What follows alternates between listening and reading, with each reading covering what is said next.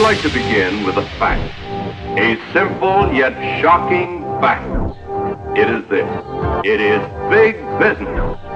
Profitable business, business, business for the mercenary persons who produce, whether in a small town like McAllen in the Rio Grande, or in Chicago, New York, or Los Angeles. Much of this material has been described as an illustrated,